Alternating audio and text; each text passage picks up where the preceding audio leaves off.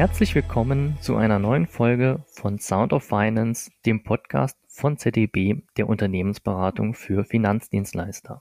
Künstliche Intelligenz mit all ihren Möglichkeiten, ihren Chancen, aber auch ihren Risiken ist eines der Themen der Stunde, auch für Finanzdienstleister. Welche Potenziale zum Einsatz von künstlicher Intelligenz bestehen bei Banken und Versicherungen?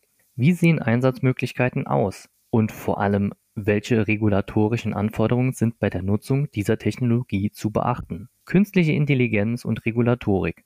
Das ist das Thema unserer heutigen Podcast-Folge. Mein Name ist Jonas Schneider. Ich bin Berater bei ZDB und ich darf heute gleich zwei Gäste aus den eigenen Reihen von ZDB begrüßen. Zum einen Antonia Mantel, Beraterin im Bereich Versicherungen, sowie Christian Rother, Berater im Bereich Banking, jeweils mit Schwerpunkt künstliche Intelligenz. Liebe Antonia, lieber Christian, herzlich willkommen. Schön, dass ihr heute bei uns im Podcast seid. Ja, schön hier zu sein. Freut mich hier zu sein. Danke. Super, danke euch fürs Vorbeischauen, fürs Kommen. Und gerade zu Beginn, Thema künstliche Intelligenz, könnt ihr uns vielleicht gerne einmal dazu abholen. Denn Viele haben schon mal den Begriff der künstlichen Intelligenz gehört, aber was genau ist denn darunter zu verstehen und wie ist der aktuelle Stand des Einsatzes? Ja, Jonas, das ist eine sehr spannende Frage, mit der wir in den Podcast reinstarten. Prinzipiell kann man hier schon zwei verschiedene Ansätze erkennen, die in der Regulatorik und auch im, ich sag mal, Lehrbuch zu finden sind. Wenn man sich die genauer anschaut, was man aktuell im Lehrbuch findet, Dort gibt es, ich sage mal, drei Definitionen, wie jetzt künstliche Intelligenz definiert ist oder drei ja, Denken oder drei Normen, die man auch heutzutage bei, bei vielen Kunden findet. Das ist künstliche Intelligenz, Machine Learning und Deep Learning. Ja, ich will jetzt nicht in Gänze jetzt alle Details, die mir dazu einfallen, beschreiben, aber mal kurz umrissen. Also künstliche Intelligenz gemäß Lehrbuch, ja, sind so Technologien, die Tätigkeiten wie hören, analysieren, sehen, entscheiden, handeln, nachahmen oder auch gewissermaßen unterstützen können. Das ist das, was das Lehrbuch aktuell hergibt. Machine Learning geht dann eine Ebene tiefer ähm, und sagt halt, okay, dass aus Erfahrungen oder Daten aus der Vergangenheit dann noch weitere Schlüsse gezogen werden und die KI sozusagen sich selbst trainiert und, und weiter lernt. Und Deep Learning ist dann wieder ein, eine Ebene tiefer, wo es dann eben mit neuronalen Netzen sehr, sehr detailliert wird. Und wenn man das jetzt mal im Vergleich setzt mit der Regulatorik, dann kann man sehen, dass es dort schon sehr, sehr große Unterschiede gibt zwischen dem, was wie gesagt das Lehrbuch hergibt und das, was aktuell in der Regulatorik vorhanden ist. Zum einen, glaube ich, ist es wichtig zu sagen, die Regulatorik ist aktuell noch sehr, sehr stark in Diskussion und im Fluss. Eine wirklich definitive Antwort auf die Frage, was ist KI, ist dort aktuell noch gar nicht zu finden. Je nachdem, welchen Regulator du fragst, kriegst du die eine oder die andere Antwort. Ein Beispiel. Es gibt in der EU einen Act, der nennt sich EU AI Act, der versucht, die KI zu definieren. Und dieser EU AI Act ist praktisch ein übergreifendes Regelwerk, was für alle Unternehmen gilt. Also sowohl für den, den Finanzdienstleister wie auch die Versicherung, aber gleichzeitig auch für Logistik oder Industrie. Dort wird es Anwendung finden. Und hier ist KI eigentlich so definiert, dass es eine Zusammensetzung aus Techniken, Konzepten sind, Ziele, die von Menschen festgelegt worden sind im Rahmen der, des Use Cases, den diese KI betreiben soll. Also hier erkennt man schon, zum ersten Mal findet auch sozusagen die, die Komponente Mensch Einzug. Hatten wir vorher in der Lehrbuchdefinition gar nicht. Und dieser EU AI sagt halt das erste Mal, okay, es muss halt eine Software sein, die vorab mit Menschen zusammen erarbeitet worden ist und mit den Menschen auch interagiert. Und wenn man jetzt einen Schritt weiter geht, also wir haben gerade von der EU gesprochen, gehen wir jetzt einen Schritt weiter Richtung BaFin, also ähm, der deutschen Regulierung für die Banken. Da, da bist du wieder vollkommen woanders unterwegs. Also dort geht es teilweise so tief, dass die sagen, auch statistische Modelle, äh, so wie man sie heute schon zuhauf findet, im, in der Risikoabteilung, im ALM und sonst wo, können unter Umständen schon ähm, unter dem Begriff AI fallen, was dann in der Folge natürlich auch regulatorische Auswirkungen haben könnte. Die BaFin versucht so ein bisschen abzuschwächen, indem sie halt sagt, okay, statistische Modelle, die müssen eine hohe Komplexität haben, kurze Rekalibrierungszyklen und hoher Grad an Automatisierung. Mehr wird dann auch nicht gesagt. Wenn man sich das jetzt mal überlegt, ein statistisches Modell, hohe Komplexität, kurze Rekalibrierung und auch hoher Grad an Automatisierung, da wird einem, glaube ich, schon das eine oder andere Modell heutzutage schon einfallen, äh, das bei Banken in Betrieb ist. Also man sieht allein schon die Fragestellung, was ist KI, könnten wir wahrscheinlich den ganzen Podcast füllen. Aber ja, hier ist, glaube ich, jede Menge noch im Fluss und auch jede Menge Diskussionen zwischen Banken, zwischen BaFin notwendig, äh, um das Ganze, glaube ich, auch für alle, für alle Beteiligten greifbar zu machen. Ja, ja ich glaube, ja, da würde ich dir zustimmen, Christian. Ich glaube, worauf man sich auch auf der Basis einigen kann, ist dieser Faktor, dass die Technik dahinter ja eine ganz andere ist, dass wir früher, sag ich mal, klare Regeln hatten, wie Programme als solche funktionieren und dass im ganzen Bereich künstlicher Intelligenz äh, ja dahingehend äh, das so funktioniert, dass tatsächlich aus Mustern, aus unstrukturierten Daten durch das KI-System selbstständig in dem Sinn gelernt wird und Erfahrungen auch auf neue Daten angewandt werden. Und das zeigt sich auch, finde ich, ganz gut, wenn man mal ganz plastisch äh, die KI befragt, die ja seit ein paar Monaten in aller Munde ist. Äh, jeder kennt sie sicher, ChatGPT. Äh, und auch dieses Jahr hat ja Google dann mit BART nachgelegt. Also das ist ja ein ganz großes aktuelles Thema wenn man mal die KI selber fragt, was sie denn als KI versteht, dann äh, bekommt man zur Antwort, dass äh, tatsächlich dort die Entwicklung von Computern und Maschinen, die in der Lage sind, Aufgaben auszuführen, die normalerweise menschliche Intelligenz erfordern. Mhm. Also das bekommt man zurück. Ich glaube auch diese, diese menschliche Intelligenz, von der du auch schon gesprochen hast, Christian, das ist ja das, was man auch eben mit dieser künstlichen Intelligenz nachbilden will und dabei auch, wie du schon angesprochen hast, eben Elemente aus äh, dem Deep Learning, also dieses Lernen aus Erfahrungen, um damit dann Entscheidungen zu treffen, um Probleme zu lösen, eine ganz zentrale Anwendung findet. Vielen Dank schon mal für den ersten Einblick, der ja schon relativ umfassend einfach ist. Ganz klar, ja. Das sehen wir auch zum Beispiel, dass allein im AI-Act, von dem Christian gesprochen hat und den wir auch bestimmt gleich nochmal detaillierter ansprechen werden, die Definition ganze fünf Zeilen lang ist, zumindest in der deutschen Version. Also da, glaube ich, tun sich auch einfach alle Beteiligten schwer, das so einzugrenzen, dass es klar umrissen ist und dann noch so umfassend, dass alles auch drunter fällt, was drunter fallen soll im Bereich der Regulierung. Aber nichtsdestotrotz glaube ich, irgendwann braucht man eine Definition, mit der, äh, ich sag mal, jeder, der von dieser Regulierung betroffen ist, natürlich dann auch arbeiten kann oder wo jeder weiß, was er darunter zu verstehen hat. Aktuell, ja, wir merken es ja schon in dieser kurzen Diskussion, gibt es halt viele Ideen oder KI zu beschreiben, die alle, ich sag mal, das einen ähnlichen, äh, eine ähnliche Conclusio haben, aber es ist halt noch nicht so wirklich griffig, glaube ich. Also das, EU-Act nimmt halt den Menschen zum Beispiel viel mehr in Bezug. Die BaFin hat das jetzt gar nicht so in den Fokus gerückt. Jetzt sind wir als ZDB ja äh, die Unternehmensberatung für Finanzdienstleister. Und da würde es mich natürlich entsprechend auch mal interessieren, welche Potenziale denn in den, in euren Fachbereichen Banken und Versicherungen denn bestehen und wie denn Einsatzmöglichkeiten in den Bereichen aussehen könnten.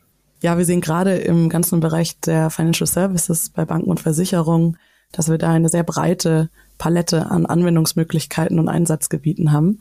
Und auch Umfragen zeigen, dass äh, viele Expertinnen und Experten in diesem Bereich äh, KI tatsächlich auch als mittelfristigen Wettbewerbsvorteil sehen und äh, Investitionen in diesem Bereich auch tatsächlich anstreben. Ähm, das kann man eigentlich in, in, in drei große Blöcke auch unterteilen. Also zum einen sehen wir natürlich, geht es um Kostensenkung.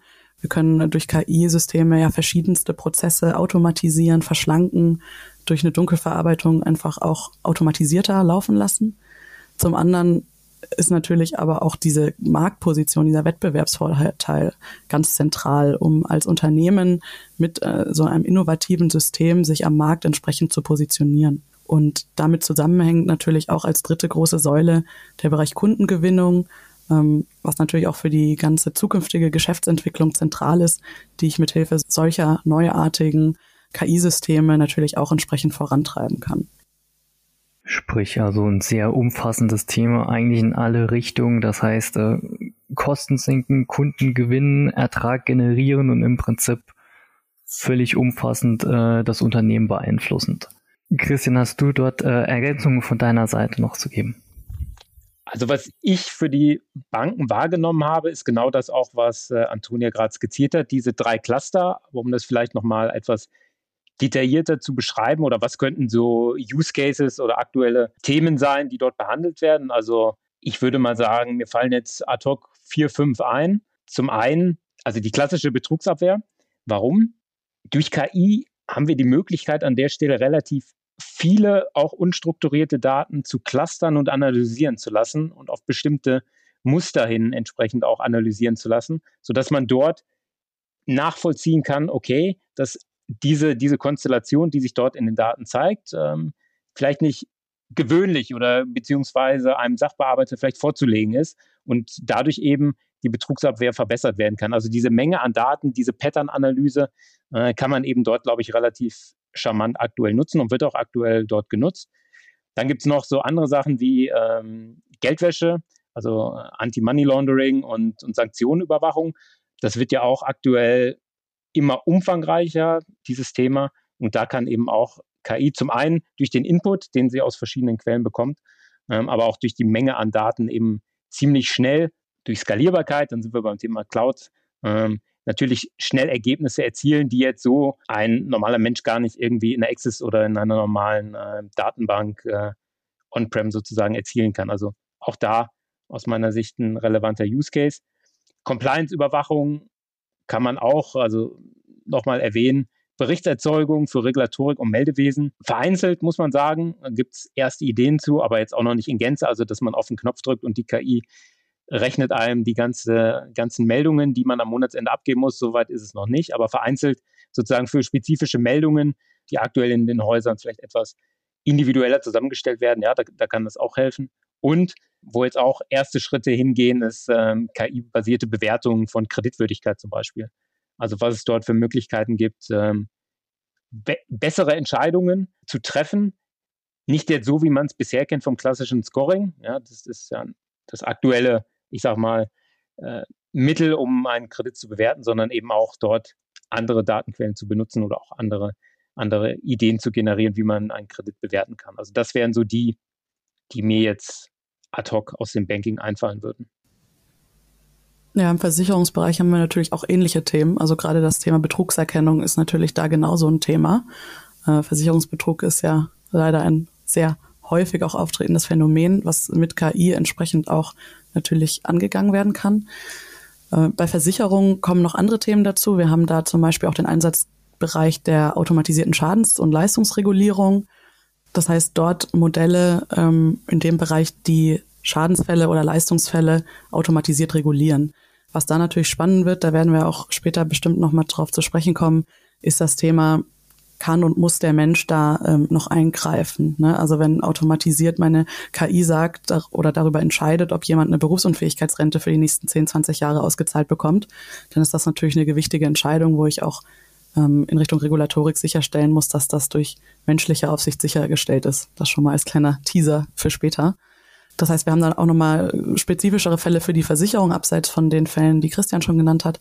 Was aus meiner Sicht ganz spannend ist, ist auch der Use Case, wenn es darum geht, nicht nur ähm, Schaden- und Leistungsfälle in der Versicherung zu regulieren im Nachhinein, sondern die tatsächlich ex ante, also im Vorhinein durch ein Modell vorhersagen zu lassen. Also zum Beispiel gerade im Bereich Krankenleben, dass man hier Modelle entwickeln kann oder zukünftig auch können wird, die gewisse Risiken wie die, wie das Eintreten einer Berufsunfähigkeit vorhersagen und Versicherungsunternehmen dann mit gezielten Präventionsmaßnahmen gegensteuern können, um überhaupt den Eintritt zum Beispiel von Depressionen, von Rückenleiden, von solchen Krankheiten zu verhindern. Also das ist, glaube ich, ein sehr äh, spannendes Feld und da kann man, glaube ich, sehr gespannt sein, was da in Zukunft noch auf uns zukommen wird.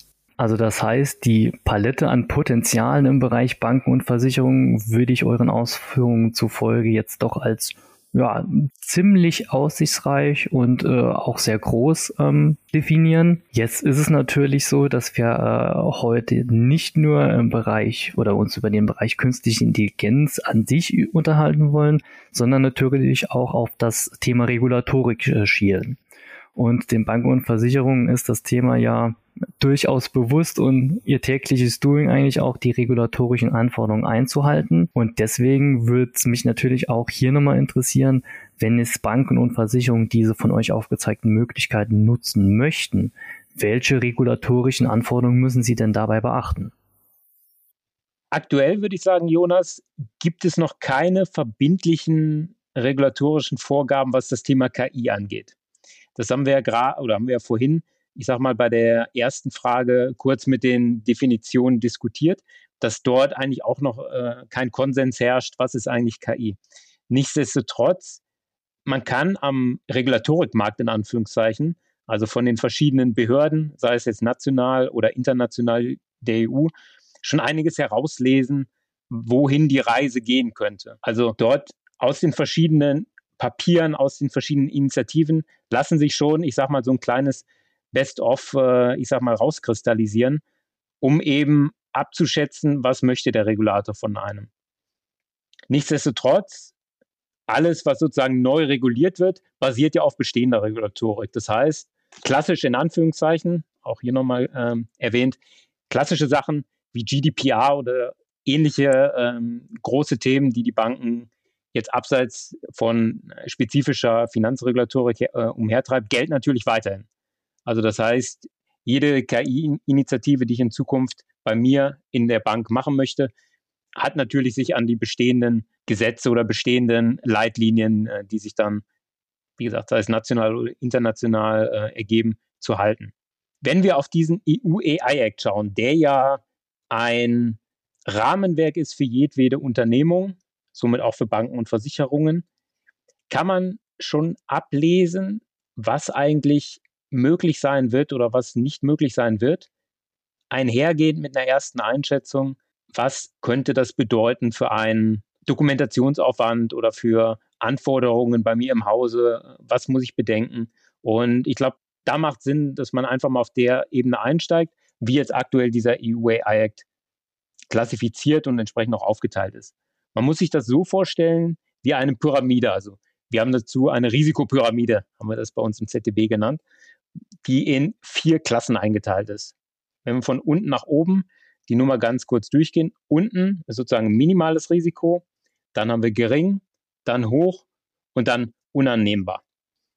So, das wird einem, glaube ich, noch nicht so viel sagen. Deswegen ein, zwei Beispiele dazu.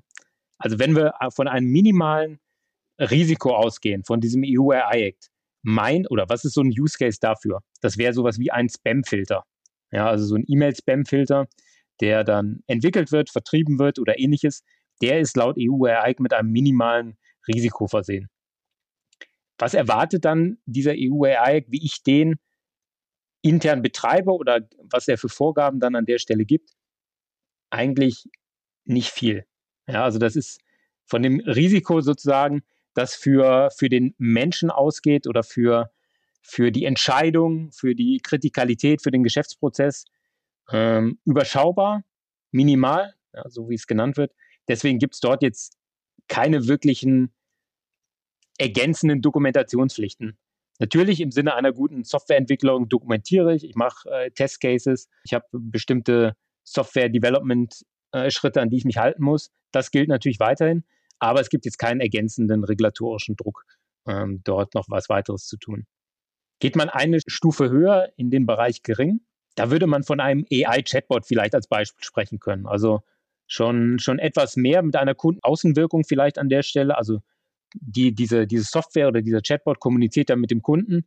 Und an der Stelle muss ich natürlich in Anführungszeichen aufpassen oder schauen, dass dort eben entsprechend auch die, dieser Chatbot äh, keine Kundendaten auf einmal nach außen trägt, warum auch immer, ja. Also wenn der Kunde auf einmal fragt, gib mir die Kundennummer vom, von meinem Nachbarn, dass der Chatbot dann sagt, ja, hier bitte. Also es hat schon mehr sozusagen Außenwirkungen oder, oder Risiko an der Stelle als ein Spamfilter, den ich zum Beispiel nur intern benutze. Heißt an der Stelle, was hätte ich als Bank dann zu tun? Auch noch nicht viel, viel mehr, als, ähm, als ich bisher tue. Der EU AI gibt zum Beispiel an, er erwartet so Code of Conduct, ja, also so, so ja, eigene Richtlinien oder Verhaltensrichtlinien, wie KI in meinem Haus gelebt wird, was ich als Bank mir sozusagen für Richtlinien setze, was meine Ziele dafür sind und ähnliches. Also auch in dem Bereich ist die Regulierung noch, ähm, ich sag mal, relativ überschaubar. Immer vor dem Hintergrund, alles, was bisher gilt, gilt natürlich auch, wenn ich KI-Projekte oder KI-Software umsetzen möchte. Und Jetzt wird es, glaube ich, das erste Mal spannend, wenn wir in diesem Bereich hochgehen, weil dort haben wir direkt mit viel ergänzenden Dokumentation, mit ergänzenden Gedanken, die sich die Bank stellen muss, wenn sie die Software produktiv setzen will, wenn sie die Software betreiben will und so weiter. Und Beispiel wäre das, was ich ähm, vor ein paar Minuten gesagt habe, diese Kreditwürdigkeitsbeurteilung. Hier haben wir nämlich ein ziemlich komplexes Modell. Zum einen, wie ich zu so einer Entscheidung komme. Also Kreditwürdigkeit ist ja sozusagen das äh, Brot- und Buttergeschäft äh, von einer Bank. Und wenn ich dort eine risikobasierte Entscheidung treffen möchte, unter der Zuhilfenahme von KI, muss ich natürlich schauen, dass, ich, dass diese Daten entsprechend auch zum Beispiel ja, sauber sind, also sauber in Anführungszeichen. Ähm, das heißt, dass dort keine Verzerrungen drin sind, sei es jetzt altersbedingt, geschlechtsbedingt oder ortsbedingt oder da gibt es ja die verschiedensten Möglichkeiten. Also ich muss schauen, dass meine Modelle entsprechend sauber kalibriert, sauber dokumentiert, sauber auch verstanden sind von mir selber, dass ich als Bank weiß, aha, diese Entscheidung wird eben jetzt getroffen, weil, weil diese Kriterien dort äh, Anwendung gefunden haben. Und ich muss an jeder Stelle, wenn ich diese Software betreibe, Herr der Lage sein sozusagen. Ja? Also ich muss jederzeit eingreifen können und entsprechend dort ja, sprechfähig sein, was diese Software dort gerade treibt. Und last but not least, ähm, diese oberste Spitze dieser Pyramide ist äh, unannehmbar, hatte ich vorhin schon gesagt. Das wäre Social Scoring, so wie man das zum Beispiel aus äh, China kennt. Und unannehmbar, was heißt das eigentlich? Das heißt, wenn jetzt eine Bank ein Geschäftsmodell machen möchte mit Social Scoring, äh, schlechte Idee, würde ich sagen, ist verboten auf gut Deutsch. Genau. Ich glaube, was da auch noch wichtig ist, Christian, was ich gerne ergänzen würde, ähm, gerade wenn wir davon sprechen, ist verboten oder so, ähm, zum EU-AI muss man nochmal dazu sagen, das ist ja bisher nur ein Entwurf. Deswegen meintest du ja, Christian, auch, ne, es gibt bisher noch nichts Verbindliches. Das heißt, der Entwurf wurde vorgestellt in April 2021. Ähm, wir haben tatsächlich auch schon in Richtung letztes Jahr eine Stellungnahme dahingehend vom Rat der EU gesehen und tatsächlich vor ein paar Wochen erst auch die Stellungnahme des EU-Parlaments. Das heißt, es ist jetzt zu erwarten, dass dann die Trilogverhandlungen losgehen und wir tatsächlich dann die ja, nächsten Schritte in Richtung der tatsächlichen Verabschiedung dieses, dieser Verordnung haben. Aber alles, was wir jetzt ja besprechen, ist sozusagen erstmal Entwurfsmodus und auch das EU-Parlament hat da einfach ähm, in einigen Bereichen noch Ergänzungen und Erweiterungen vorgenommen. Das heißt, wie das dann ganz final aussehen wird, ist noch offen. Ähm, denke ich, wird aber in die Richtung gehen und gerade wie du sagst, diese unannehmbaren Risiken, ich glaube, dass sowas schon recht fix ist, davon kann man ausgehen. Der spannendste Teil für unsere Kunden natürlich auf Banken- und Versicherungsseite als auch für die Regulatorik wird eben dieser Bereich rund um diese Hochrisikoanwendungen sein, also die, die einfach einen hohen Risiko oder ein hohes Risiko mit sich bringen in der Anwendungen, was die Grundrechte der EU-Bürger angeht. Und wie Christian schon gesagt hat, das, glaube ich, lässt sich gut zusammenfassen, ähm, dass einfach für diese Anwendungen recht strenge Vorgaben äh, in Richtung Dokumentation und auch in Richtung der ja, Entwicklung gelten. Also zum Beispiel, um das mal plastischer zu machen, äh, gibt es die Vorgabe, dass eine Risikoanalyse durchgeführt wird und Risiken, die entsprechend mit dieser KI-Anwendung auftreten könnten, entsprechend bewertet werden und Maßnahmen auch dahingehend schon getroffen werden. Und so eine Vorgabe habe ich zum Beispiel bei den anderen Kategorien, bei der geringen oder minimalen Risikoklasse nicht. Das heißt, das ist eben ganz zentral, ähm, fällt auch zu verstehen für Anwender, fällt meine Anwendung die ich habe oder entwickeln möchte, in diese Hochrisikokategorie? Weil äh, wenn ja, habe ich eben verschiedenste Vorgaben eben in Richtung, wie Christian auch schon meinte, Datenbereinigung, Datenqualität, in Richtung Dokumentation generell, in Richtung dieser menschlichen Aufsicht und des Eingreifens oder in Richtung dieses Hochrisikomanagementsystems, die ich aus unserer Perspektive ja auch möglichst früh schon wissen, kennen und entsprechend auch bei meiner Entwicklung des Systems berücksichtigen und umsetzen muss. Das heißt, ähm, diese Eingliederung in die verschiedenen Bereiche äh, wäre das was, was quasi auch an sich an bestimmten Kriterien orientiert dann? Genau, also es ist so, dass tatsächlich bisher ähm, es einen Anhang gibt zu dieser Verordnung oder dem Entwurf der Verordnung, wo ganz explizit schon Anwendungsfälle aufgeführt sind. Also auch gerade das Beispiel, was wir vorher hatten mit der Kreditwürdigkeitsprüfung, das ist Stand jetzt dieses Entwurf ist zum Beispiel ein Element, was unter dieses Hochrisiko-Cluster fällt. Für Versicherungen gibt es im Anhang bisher noch keine ganz so konkreten Vorgaben, ähm, nachdem sich die EU-Kommission oder ja, genau, die, die Verordnung als solche auch vorbehält, diese Liste aber fortlaufend zu ändern kann man einfach davon ausgehen, dass man sozusagen zu Beginn sich damit beschäftigen muss und einwerten muss, ob diese Anwendung auch abseits dieses, sag ich mal, dieser abschließenden Liste im, im Anhang einfach ein hohes Risiko birgt. Und ich glaube, da kann man ganz gut auch diesen Standardentwicklungsprozess verwenden, um sich auch hieran an den Phasen zu orientieren.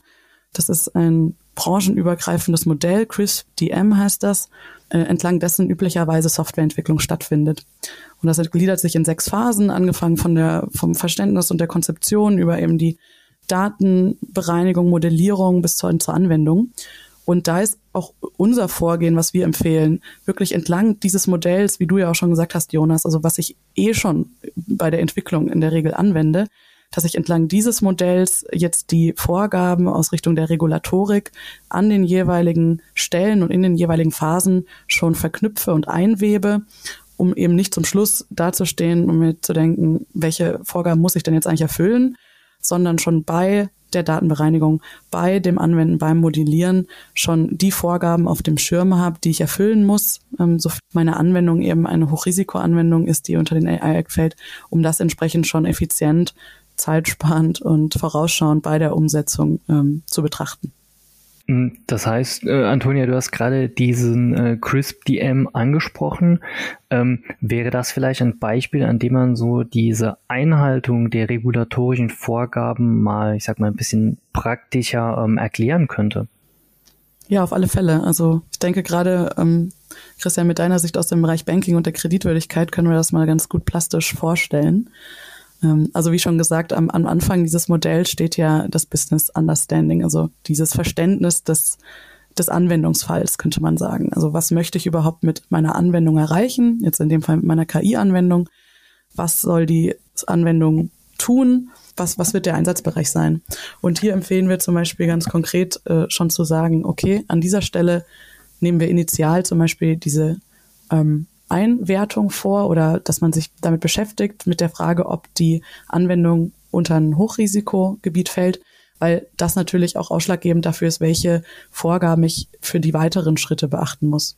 Das heißt, zu diesem Punkt ganz am Anfang macht es aus unserer Perspektive Sinn, die Risikoanalyse, die ich vorher erwähnt habe, die für Hochrisikoanwendungen ja verpflichtend sein wird, so der jetzige Stand, schon initial zu diesem Zeitpunkt durchzuführen. Die muss ich dann natürlich, oder wir empfehlen, die in den nächsten Schritten auch fortlaufend zu aktualisieren.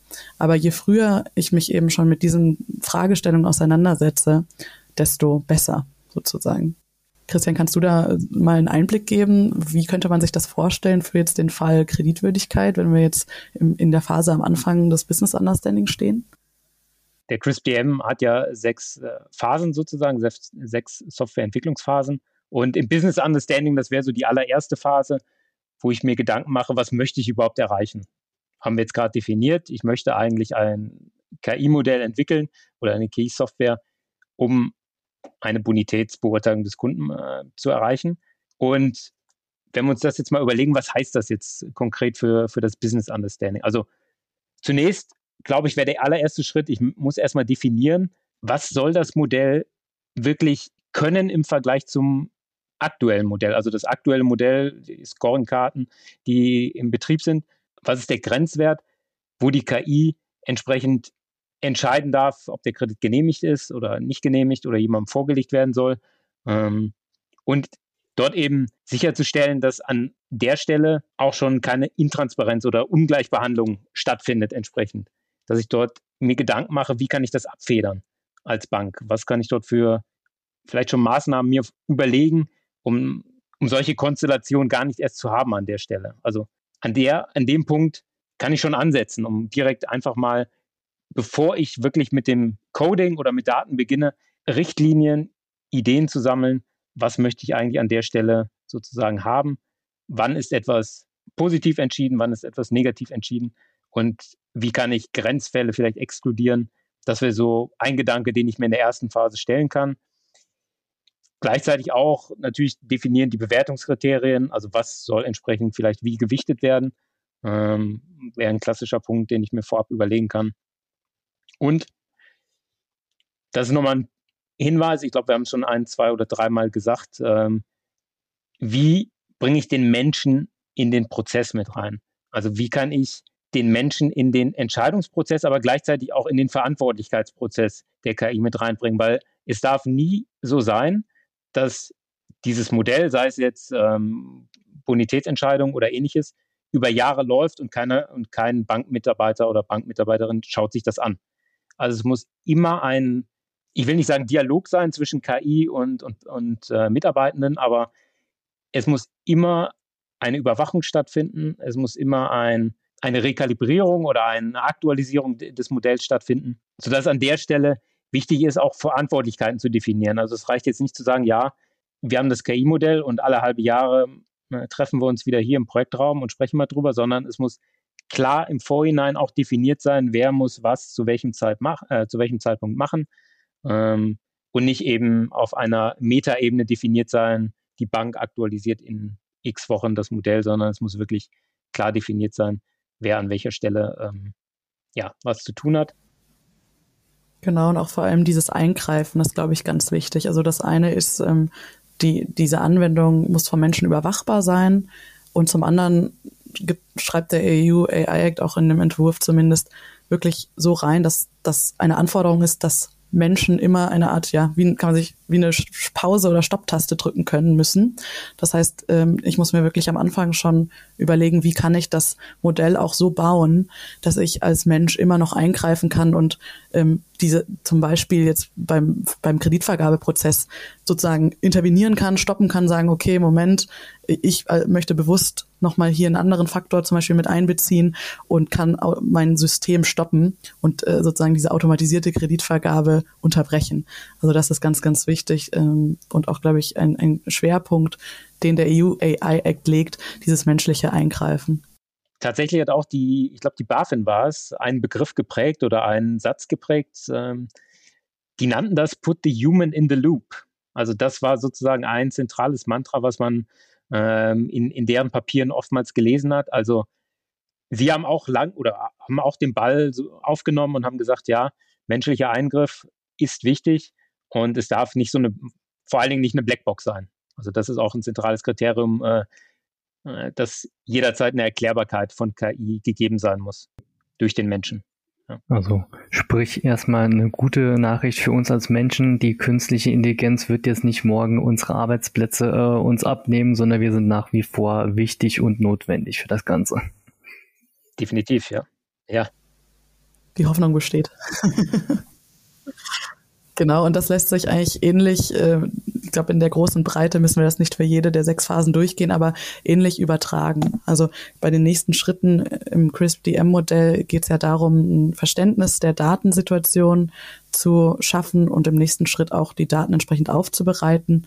Und hier haben wir bei diesen Hochrisikoanwendungen auch einfach detailliertere Vorgaben. Also was meine Datenbereinigung angeht, Christian hat das vorher schon mal angeschnitten, zum Beispiel habe ich die Vorgabe, dass die fehlerfrei, biasfrei und richtig sein müssen.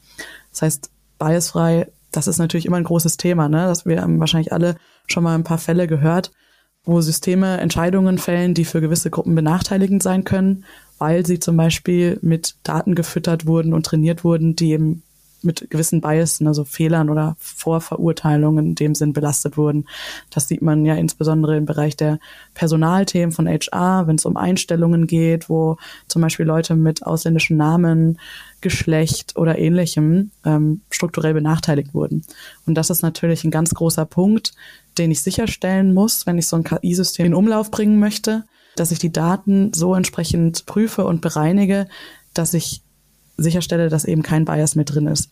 Und da ist auch eine Anforderung, wie in dem restlichen Prozess immer, das eben entsprechend zu dokumentieren, was ich wie tue, um die Daten zu bereinigen, um das dann später auch nachvollziehen zu können und einfach korrekt und umfassend aufzuzeigen.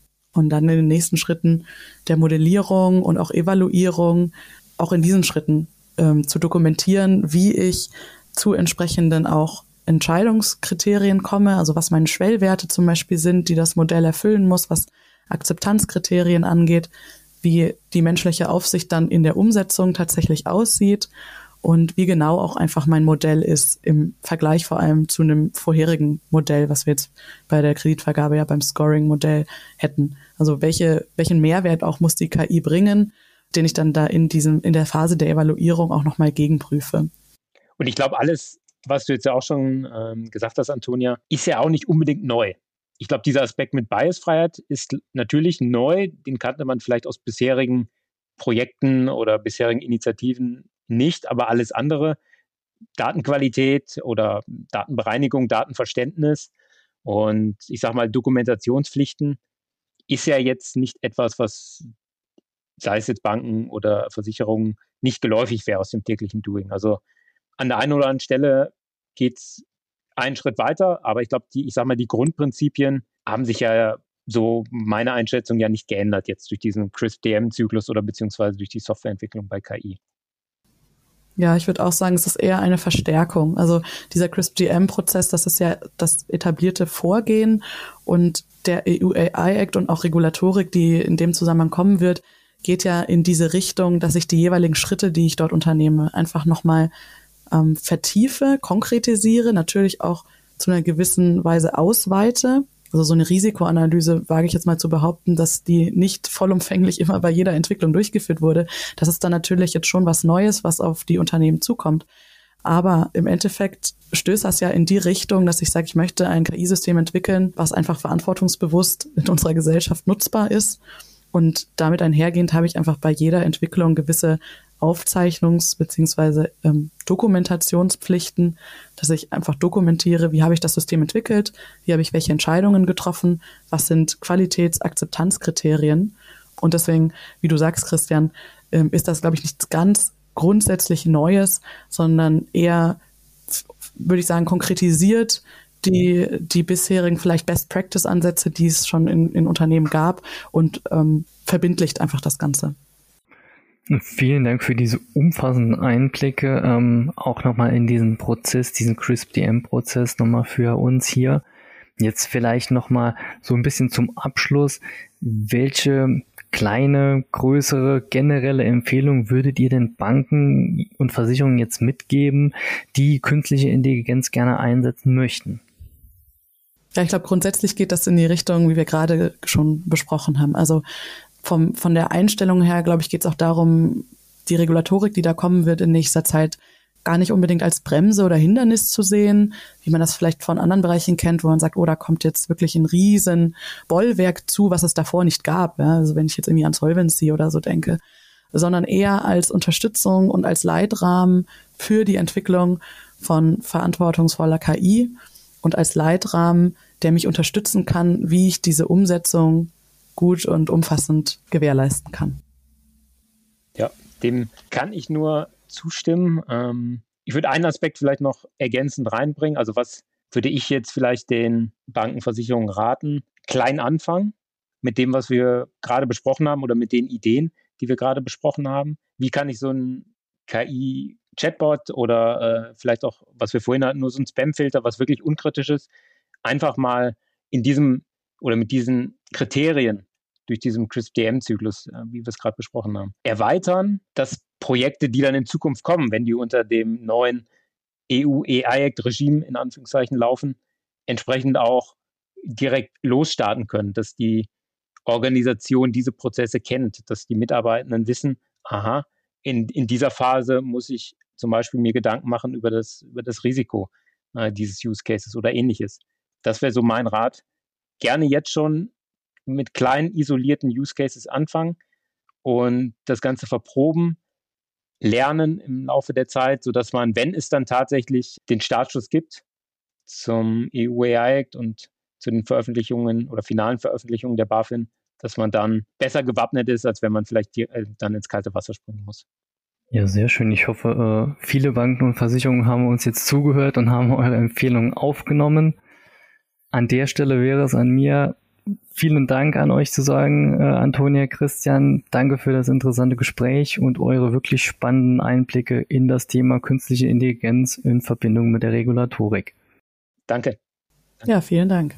Wie ihr wisst, freuen wir uns immer sehr über eure Meinung zu dem Thema, zum Beispiel per Mail oder Social Media. Wenn euch die Folge gefallen hat, abonniert gerne unseren Podcast, lasst eine Bewertung da und empfehlt ihn gerne in eurem Umfeld weiter. Vielen Dank fürs Zuhören und bis zum nächsten Mal bei Sound of Finance.